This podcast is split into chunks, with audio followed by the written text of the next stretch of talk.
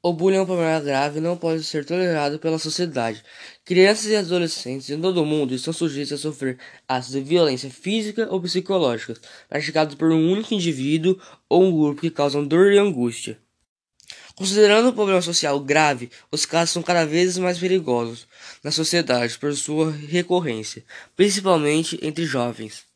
Em uma cidade dos Estados Unidos, um menino chamado Carter quis defender um amigo que sofria bullying, mas foi atacado com pedras.